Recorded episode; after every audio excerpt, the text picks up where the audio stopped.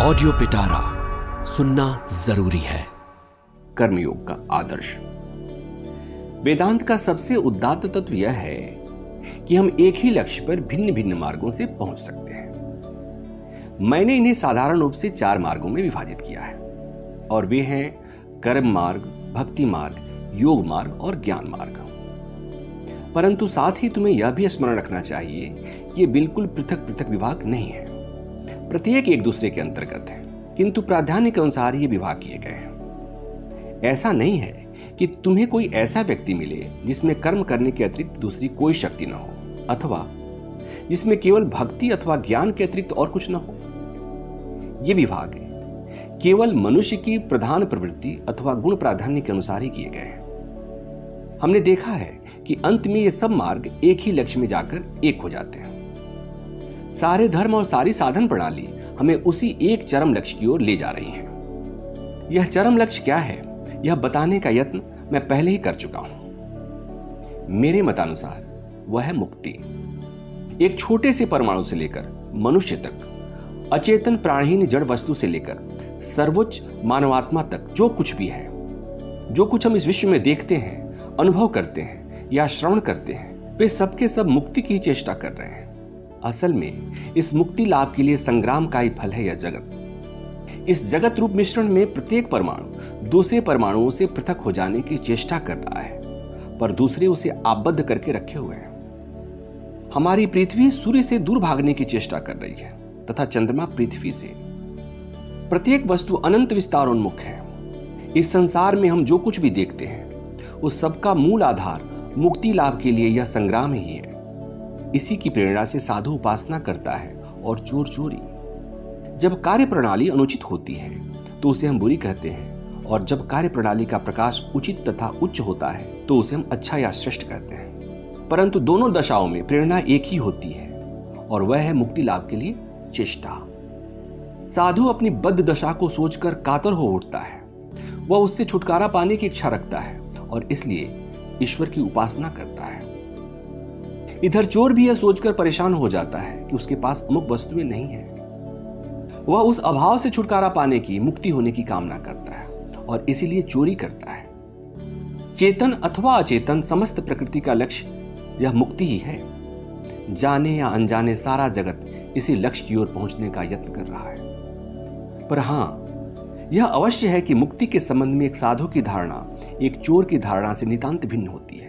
यद्यपि वे दोनों ही छुटकारा पाने की प्रेरणा से कार्य कर रहे हैं। साधु मुक्ति के लिए प्रयत्न करके अनंत अनिर्वचनीय आनंद का अधिकारी हो जाता है, परंतु चोर के तो बंधनों पर बंधन बढ़ते ही जाते हैं। प्रत्येक धर्म में मुक्ति लाभ की इस प्रकार चेष्टा का विकास पाया जाता है।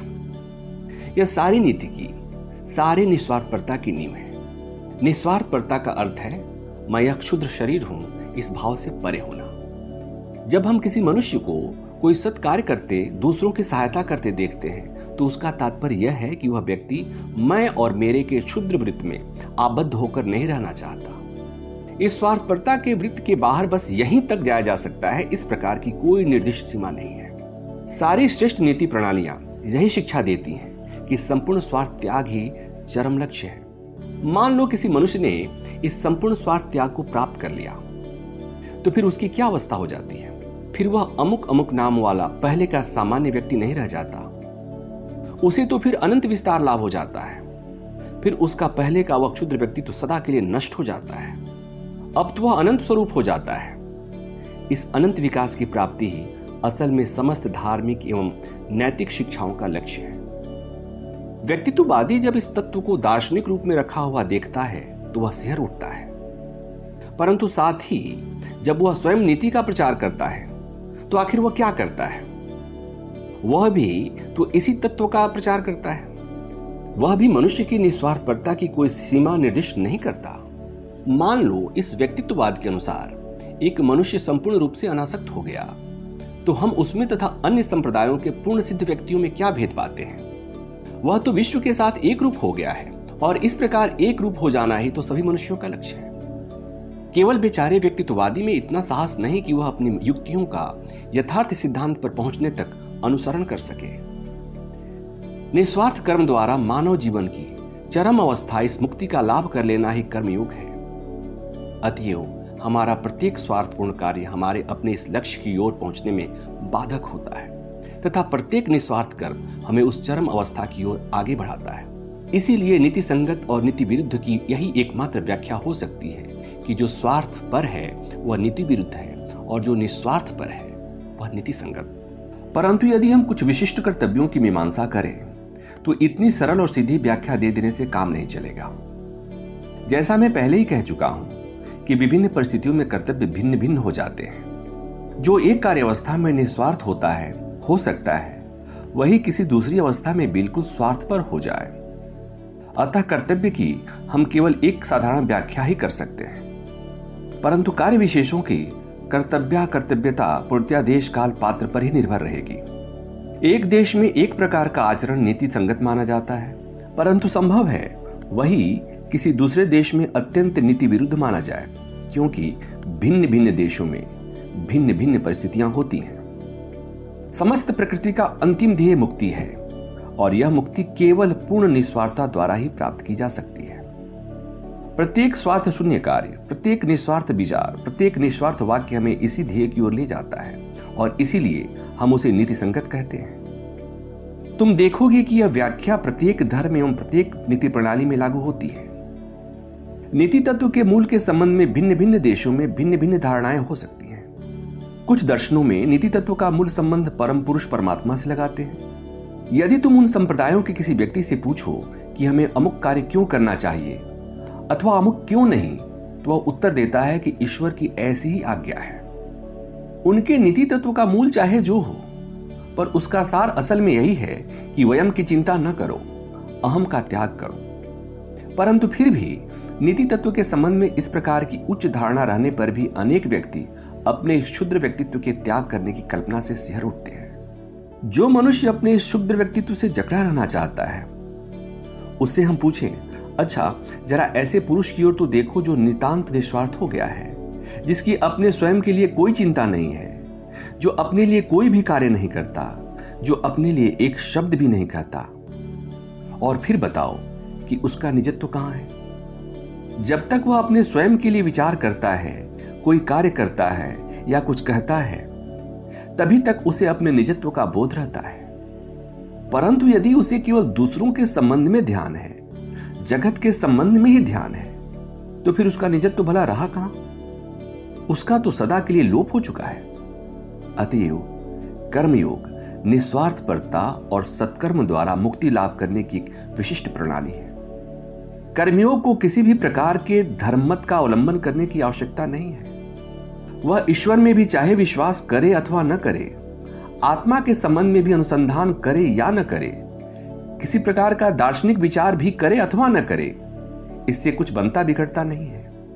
उसके समूह उसका बस अपना निस्वार्थपरता लाभ रूप एक विशिष्ट ध्येय रहता है, और प्रत्येक यत्न द्वारा ही उसे उसकी प्राप्ति कर लेनी पड़ती है। उसके जीवन का प्रत्येक क्षण ही मानव प्रत्यक्ष अनुभव होना चाहिए, क्योंकि उसे तो अपनी समस्या का समाधान किसी भी प्रकार के मतामत की सहायता न लेकर केवल कर्म द्वारा ही करना होता है। जबकि ज्ञानी उसी समस्या का समाधान अपने ज्ञान और आंतरिक प्रेरणा द्वारा तथा भक्त अपनी भक्ति द्वारा करता है। अब दूसरा प्रश्न यह आता है कि यह कर्म क्या है? संसार के प्रति उपकार करने का क्या अर्थ है? क्या हम सचमुच संसार का कोई उपकार कर सकते हैं? उपकार का अर्थ यदि पूर्ण उपकार लिया जाए तो उत्तर है नहीं। परंतु सापेक्ष दृष्टि से हाँ संसार के प्रति ऐसा कोई भी, भी उपकार नहीं किया जा सकता जो चिरस्थायी हो। यदि ऐसा कभी संभव होता तो यह संसार इस रूप में कभी नहीं रहता, जैसा उसे हम आज देख रहे हैं। हम किसी मनुष्य की भूख अल्प समय के लिए भले ही शांत कर दें, परंतु बाद में वह फिर भूखा हो जाएगा। किसी व्यक्ति को हम जो भी कुछ सुख दे सकते हैं, वह क्षणिक होता है। सुख और दुख रूपी इस सतत होने वाले रोग का कोई भी सदा के लिए उपचार नहीं कर सकता। इस सतत गतिमान सुख दुख रूपी चक्र को कोई भी चीरकाल के लिए रोक नहीं सकता। क्या संसार को हम कोई चिरंतन सुख दे सकते हैं? नहीं। यह कभी संभव नहीं हो सकता। समुद्र के जल में बिना किसी एक जगह गर्त पैदा किए, हम एक भी लहर नहीं उठा सकते। इस संसार में सारी शक्तियों की समष्टि सदैव समान रहती है। यह न तो कम हो सकती है, न अधिक। उदाहरण के लिए, हम मानव जाति का इतिहास ही ले लें। जैसा कि हमें आज ज्ञात है, क्या हमें सदैव वही सुख दुख वही हर्ष विषाद तथा अधिकार का वही तारतम्य पग पग पर नहीं दिखाई देता। क्या कुछ लोग अमीर तो कुछ गरीब, कुछ बड़े तो कुछ छोटे, कुछ स्वस्थ तो कुछ रोगी नहीं है? प्राचीन काल में मिश्रवासियों ग्रीस वालों और रोमनों की जो अवस्था थी, वही आज अमेरिका वालों की भी है। जहाँ तक हमें इस संसार के इतिहास से पता चलता है, यही दशा सदैव रही है। परंतु फिर भी हम देखते हैं कि सुख दुख इस अनिवार्य भिन्नता के होते हुए भी साथ ही साथ उसे घटाने के प्रयत्न भी सदैव होते रहे। इतिहास के प्रत्येक युग में ऐसे हज़ारों स्त्री पुरुष हुए हैं, जिन्होंने दूसरों के लिए जीवन पथ को सुगम बनाने के लिए अविरत परिश्रम किया। पर वे कभी इसमें सफल नहीं हो सके। हम तो केवल एक गेंद को एक जगह से दूसरी जगह फेंकने का खेल खेल सकते हैं। हमने यदि शरीर से दुख को निकाल बाहर किया तो देखते हैं कि वह मन में जा बैठा है। वह ठीक दांते के उस नरक चित्र जैसा है। कि कंजूसों को सोने का एक बड़ा गोला दिया गया है और उनसे उस गोले को पहाड़ के ऊपर ढकेल कर चढ़ाने के लिए कहा गया है। परंतु प्रत्येक बार ज्यो ही वे उसे थोड़ा सा ऊपर ढकेल पाते हैं, त्यों ही वह लुढ़क कर नीचे आ जाता है। इसी प्रकार यह संसार चक्र घूम रहा है। सतयुग के संबंध में हमारी बातचीत बहुत सुंदर है, परंतु उसी प्रकार जैसे स्कूल के बच्चे के लिए किस्से कहानी। उससे अधिक और कुछ नहीं। जो सब जातियाँ सतयुग का लुभावना स्वप्न देखा करती हैं। वे अपने मन में यह भावना रखती हैं कि उस सतयुग के आने पर संसार की अन्य जातियों की अपेक्षा शायद उन्हें ही उसका सबसे अधिक लाभ मिल पाएगा। सतयुग के संबंध में एक ऐसा निस्वार्थ भाव है। अतएव यह सिद्ध हुआ कि हम इस संसार के सुख को नहीं बढ़ा सकते और इसी प्रकार न दुख को ही बढ़ा सकते हैं। इस संसार में शुभ और अशुभ शक्तियों की समष्टि सदैव समान रहेगी। हम उसे सिर्फ़ यहाँ से वहाँ और वहाँ से यहाँ ढकेलते रहते हैं। परंतु यह निश्चित है कि वह सदैव समान रहेगी, क्योंकि वैसा रहना ही उसका स्वभाव है। यह ज्वार भाटा, यह उतार चढ़ाव तो संसार की प्रकृति ही है। इसके विपरीत सोचना तो वैसा ही युक्ति संगत होगा, जैसा यह कहना कि मृत्यु के बिना जीवन संभव है। ऐसा कहना निरी मूर्खता है, क्योंकि जीवन कहने से ही मृत्यु का बोध होता है, और सुख कहने से दुख का बोध होता है। एक चिराग सतत जलता जा रहा है, और यही तो उसका जीवन है। यदि तुम्हें जीवन की अभिलाषा हो तो उसके लिए तुम्हें प्रतिक्षण मरना होगा। जीवन और मृत्यु तो एक ही चीज़ के विभिन्न पहलू हैं। केवल अलग अलग दृष्टिकोणों से भिन्न भिन्न दिखाई मात्र देते हैं। वे एक ही तरंग के उत्थान और पतन है और दोनों को मिलाने से एक संपूर्ण वस्तु बनती है। एक व्यक्ति पतन को देखता है और निराशावादी बन जाता है। दूसरा उत्थान देखता है और आशावादी बन जाता है। बालक पाठशाला जाता है। माता पिता उसकी पूरी देखभाल करते हैं और तब उसे हर एक वस्तु सुखप्रद मालूम होती है। उसकी आवश्यकताएँ बिल्कुल साधारण हुआ करती हैं। वह बड़ा आशावादी बन जाता है। पर एक वृद्ध को देखो, जिसे संसार के अनेक अनुभव हो चुके हैं। वह अपेक्षाकृत शांत हो जाता है और उसकी गर्मी काफ़ी ठंडी पड़ जाती है। इसी प्रकार वे प्राचीन जातियाँ, जिन्हें चौमोर अपने पूर्व गौरव के केवल ध्वंसावशेष ही दृष्टिगोचर होते हैं स्वभावतः नूतन जातियों की अपेक्षा कम आशावादी होती है। भारतवर्ष में कहावत है, हज़ार वर्ष तक शहर और फिर हज़ार वर्ष तक जंगल। शहर का जंगल में तथा जंगल का शहर में इस प्रकार परिवर्तन सर्वत्र ही होता रहता है। और लोग इस तस्वीर को जिस पहलू से देखते हैं, उसी के अनुसार वे आशावादी या निराशावादी बन जाते हैं। इसके बाद अब हम साम्य भाव के संबंध में विचार करेंगे। उपर्युक्त सतयुग संबंधी धारणा से प्रत्येक व्यक्तियों को कार्य करने की प्रेरणा मिलती है। बहुत से धर्म इसका अपने धर्म के एक अंग के रूप में प्रचार किया करते हैं। उनकी धारणा है कि परमेश्वर इस जगत का शासन करने के लिए स्वयं आ रहे हैं और उनके आने पर फिर लोगों में किसी प्रकार का अवस्था भेद नहीं रह जाएगा। जो लोग इस प्रकार का प्रचार करते हैं, वे अवश्य मतांध हैं। किंतु उनमें सचमुच बड़ी आंतरिकता होती है। ईसाई धर्म का प्रचार भी तो इसी मोहक मतांतता द्वारा हुआ था। और यही कारण है कि ग्रीक एवं रोमन गुलाम इसकी ओर इतने आकृष्ट हुए थे। उनका यह दृढ़ विश्वास हो गया था कि इस सतयुगी धर्म में गुलामी बिल्कुल नहीं रह जाएगी। अन्न वस्त्र की भी बिल्कुल कमी नहीं होगी और इसीलिए भी हज़ारों की तादाद में ईसाई होने लगे। जिन ईसाइयों ने इस भाव का प्रथम प्रचार किया, वे वास्तव में अज्ञानी मतांध व्यक्ति थे। परंतु उनका विश्वास निष्कपट था। आजकल के जमाने में इसी सतयुगी भावना ने साम्य स्वाधीनता और भ्रातृभाव का रूप धारण कर लिया है। पर यह भी एक मतान्धता है। यथार्थ साम्य भाव न तो कभी संसार में हुआ है और न कभी होने की आशा है। यहाँ हम सब समान हो ही कैसे सकते हैं? इस प्रकार के असंभव साम्य भाव का फल तो मृत्यु ही होगा। जगत की उत्पत्ति तथा उसकी स्थिति का कारण क्या है? साम्य का अभाव, केवल वैषम्य भाव। जगत की प्रारंभिक अवस्था प्रलयावस्था में ही संपूर्ण साम्य भाव हो सकता है। तब फिर ही निर्माणशील विभिन्न शक्तियों का उद्भव किस प्रकार होता है? विरोध, प्रतियोगिता एवं प्रतिद्वंद्वा द्वारा ही तो होता है। थोड़ी देर के लिए मान लो कि संसार के सब भौतिक परमाणु संपूर्ण साम्य अवस्था में स्थित हो गए। तो फिर यह सृष्टि रहेगी कहाँ? विज्ञान हमें सिखाता है कि यह असंभव है। स्थिर जल को हिला दो। तुम देखोगे कि प्रत्येक जल बिंदु फिर से स्थिर होने की चेष्टा करता है। एक दूसरे की ओर इसी हेतु दौड़ता है। इसी प्रकार यह जगत प्रपंच द्वारा उत्पन्न हुआ है और उसके अंतर्गत समस्त शक्तियाँ एवं समस्त पदार्थ अपने नष्ट, साम्य भाव को पुनः प्राप्त करने के लिए चेष्टा कर रहे हैं। पुनः वैषम्यावस्था आती है और उससे पुनः इस सृष्टि रूप मिश्रण की उत्पत्ति हो जाती है। वैषम्य की सृष्टि ही नींव है, परंतु साथ ही वे शक्तियाँ भी जो साम्य भाव स्थापित करने की चेष्टा करती हैं, सृष्टि के लिए उतनी ही आवश्यक हैं। जितनी कि वे उस साम्य भाव को नष्ट करने का प्रयत्न करती हैं। संपूर्ण साम्य भाव अर्थात समस्त प्रतिद्वंदी शक्तियों का संपूर्ण सामंजस्य इस संसार में कभी नहीं हो सकता। तुम्हारी उस अवस्था को प्राप्त करने के पूर्व ही सारा संसार किसी भी प्रकार के जीवन के लिए सर्वथा अयोग्य बन जाएगा और वहाँ कोई भी प्राणी नहीं रहेगा। अतएव हम देखते हैं कि सतयुग अथवा संपूर्ण साम्यवाद की ये धारणाएँ इस संसार में केवल असंभव ही नहीं वरन यदि हम इन्हें संपूर्ण रूप से कार्य रूप में परिणत करें तो वे निश्चय प्रलय की ओर ले जाएँगे। वह क्या चीज़ है जो मनुष्य मनुष्य में भेद स्थापित करती है? वह है मस्तिष्क की भिन्नता। आजकल के दिनों में पागल के अतिरिक्त और कोई यह नहीं कहेगा कि हम सब मस्तिष्क की समान शक्ति लेकर उत्पन्न हुए हैं। हम सब संसार में विभिन्न शक्तियाँ लेकर आते हैं। कोई बड़ा आदमी होकर आता है, कोई छोटा। इस जन्मगत विभिन्नता को अतिक्रमण करने का कोई मार्ग नहीं है। अमेरिकन इंडियन लोग इस देश में हज़ारों वर्ष रहे और तुम्हारे जो पूर्वज यहाँ आए, उनकी संख्या बहुत कम थी। परंतु उन्हीं थोड़े से व्यक्तियों ने इस देश में क्या क्या परिवर्तन कर दिए हैं। यदि सभी लोग समान हों तो उन इंडियनों ने इस देश को उन्नत करके बड़े बड़े नगर आदि क्यों नहीं बना दिए? क्यों वे चिरकाल तक जंगलों में शिकार करते हुए घूमते रहे? तुम्हारे पूर्वजों के साथ इस देश में एक दूसरे ही प्रकार की दिमागी शक्ति, एक दूसरे ही प्रकार की संस्कार समष्टि आ गई। और उसके फलस्वरूप यह परिस्थिति उत्पन्न हो गई। संपूर्ण साम्य भाव का अर्थ है मृत्यु। जब तक यह संसार भाव बना रहेगा, तब तक यह वैषम्य भाव रहेगा ही। और यह सतयुग अथवा साम्य भाव तभी आएगा, जब कल्प का अंत हो जाएगा। उसके पहले पूर्ण साम्य भाव नहीं आ सकता।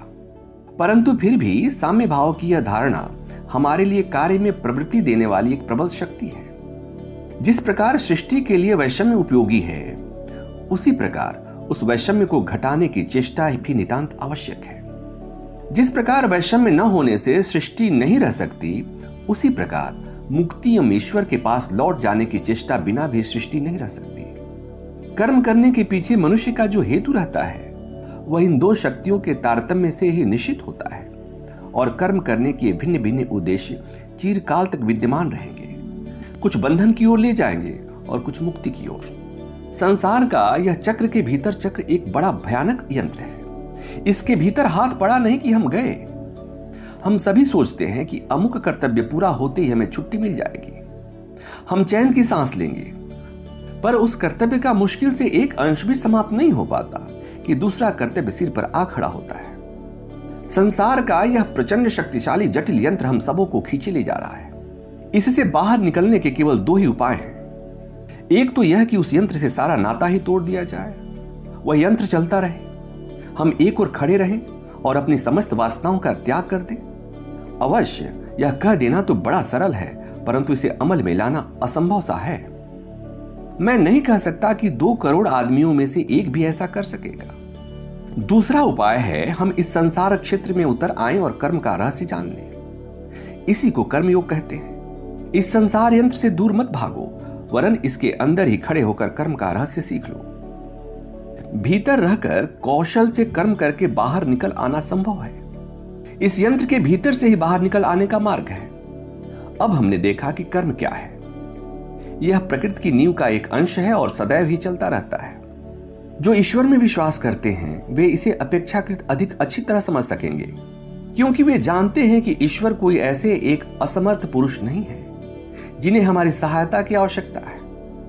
यद्यपि यह जगत अनंत काल तक चलता रहेगा, फिर भी हमारा ध्येय मुक्ति ही है। निस्वार्थता ही हमारा लक्ष्य है और कर्मयोग के मतानुसार उस ध्येय की प्राप्ति कर्म द्वारा ही करनी होगी। संसार को पूर्ण रूप से सुखी बनाने की जो सब भावनाएँ हैं, वे मतांध व्यक्तियों के लिए प्रेरणा शक्ति के रूप में भले ही अच्छी हो। पर हमें यह भी जान लेना चाहिए कि मतांधता से जितना लाभ होता है, उतनी ही हानि भी होती है। कर्मयोगी प्रश्न करते हैं कि तुम्हें कर्म करने के लिए मुक्ति को छोड़ अन्य कोई उद्देश्य क्यों होना चाहिए? सब प्रकार के सांसारिक उद्देश्य के अतीत हो जाओ। तुम्हें केवल कर्म करने का अधिकार है। कर्म फल में तुम्हारा कोई अधिकार नहीं। कर्मण्यवाधिकार हस्ते माँ फलेशु कदाचन। कर्मयोगी कहते हैं कि मनुष्य अध्यवसाय द्वारा इस सत्य को जान सकता है और इसे कार्य रूप में परिणत भी कर सकता है। जब परोपकार करने की इच्छा उसके रोम रोम में भिद जाती है तो फिर उसे किसी बाहरी उद्देश्य की कोई आवश्यकता नहीं रह जाती। हम भलाई क्यों करें? इसलिए कि भलाई करना अच्छा है। कर्मयोगी का कथन है कि जो स्वर्ग प्राप्त करने की इच्छा से भी सत्कर्म करता है वह भी अपने को बंधन में डाल लेता है। किसी कार्य में यदि थोड़ी सी भी स्वार्थपरता रहे तो हमें मुक्त करने के बदले हमारे पैरों में एक और बेड़ी डाल देता है। अतएव एकमात्र उपाय है, समस्त कर्म फलों का त्याग कर देना, अनासक्त हो जाना। यह जान लो कि न तो यह संसार हम हैं और न हम यह संसार। न हम यह शरीर हैं और न वास्तव में हम कोई कर्म ही करते हैं। हम आत्मा हैं, हम अनंत काल से विश्राम और शांति का आनंद भोग रहे हैं। हम क्यों किसी के बंधन में पड़े? यह कह देना बड़ा सरल है कि हम पूर्ण रूप से अनासक्त रहें। परंतु ऐसा होगा किस तरह? बिना किसी स्वार्थ के किया हुआ प्रत्येक सत्कार्य हमारे पैरों में और एक बेड़ी डालने के बदले पहले की ही एक और बेड़ी को तोड़ देता है। बिना किसी बदले की आशा से संसार में भेजा गया प्रत्येक शुभ विचार संचित होता जाएगा। वह हमारे पैरों में से एक बेड़ी को काट देगा और हमें अधिकाधिक पवित्र बनाता जाएगा। जब तक कि हम पवित्रतम मनुष्य के रूप में परिणत नहीं हो जाते। पर हो सकता है यह सब आप लोगों को केवल एक अस्वाभाविक और कोरी दार्शनिक बात ही जान पड़े, जो कार्य में परिणत नहीं की जा सकती। मैंने भगवत गीता के विरोध में अनेक युक्तियाँ पढ़ी हैं, और कई लोगों का यह सिद्धांत है कि बिना किसी हेतु के हम कुछ कर्म कर ही नहीं सकते। उन्होंने शायद मतांधता से रहित होकर कोई निस्वार्थ कर्म कभी देखा ही नहीं, इसलिए वे ऐसा कहा करते हैं। अब अंत में संक्षेप में मैं तुम्हें एक ऐसे व्यक्ति के बारे में बताऊँगा, जो सचमुच कर्मयोग की शिक्षाओं को प्रत्यक्ष अमल में लाए थे। वे कर्मयोगी थे बुद्धदेव। एकमात्र वे ही इन सब बातों को संपूर्ण रूप से अमल में ला सके। भगवान बुद्ध को छोड़कर संसार के अन्य सभी महापुरुषों के निस्वार्थ कर्म प्रवृत्ति के पीछे कोई न कोई बाह्य उद्देश्य अवश्य था। एक इन्हें छोड़कर संसार के अन्य सब महापुरुष दो श्रेणियों में विभक्त किए जा सकते हैं। एक तो वे जो अपने को संसार में अवतीर्ण भगवान का अवतार कहते हैं, और दूसरे वे जो अपने को केवल ईश्वर का दूत मानते थे। ये दोनों अपने कार्यों की प्रेरणा शक्ति बाहर से लेते थे बहिर्जगत से ही पुरस्कार की आशा करते थे। चाहे उनकी भाषा कितनी भी आध्यात्मिकतापूर्ण क्यों नहीं रही हो। परंतु एकमात्र बुद्ध ऐसे महापुरुष थे, जो कहते थे, मैं ईश्वर के बारे में तुम्हारे मत मतांतरों को जानने की परवाह नहीं करता। आत्मा के बारे में विभिन्न सूक्ष्म मतों पर बहस करने से क्या लाभ? भला करो और भले बनो। बस यही तुम्हें निर्वाण की ओर अथवा जो कुछ सत्य है उसकी ओर ले जाएगा। भगवान बुद्ध के कार्यों के पीछे व्यक्तिगत उद्देश्य का लवलेश भी न था। और उनकी अपेक्षा अधिक कार्य भला किस व्यक्ति ने किया? इतिहास में मुझे जरा एक ऐसा चरित्र तो दिखाओ, जो सबसे ऊपर इतना ऊँचा उठ गया हो। सारी मानव जाति ने ऐसा केवल एक ही चरित्र उत्पन्न किया है।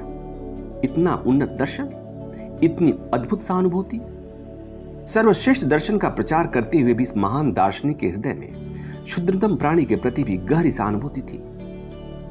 फिर भी ये स्वयं के लिए किसी प्रकार का दावा नहीं कर गए। वास्तव में वे ही आदर्श कर्मयोगी हैं। पूर्ण रूपेण हेतु शून्य होकर उन्हीं ने कर्म किया है और मानव जाति का इतिहास यह दिखाता है कि सारे संसार में उनके सदृश श्रेष्ठ महात्मा और कोई पैदा ही नहीं हुआ। उनके साथ किसी की तुलना नहीं हो सकती। हृदय तथा मस्तिष्क के संपूर्ण सामंजस्य भाव के वे सर्वश्रेष्ठ उदाहरण हैं। आत्मशक्ति का जितना विकास उनमें हुआ, उतना और किसी में नहीं हुआ।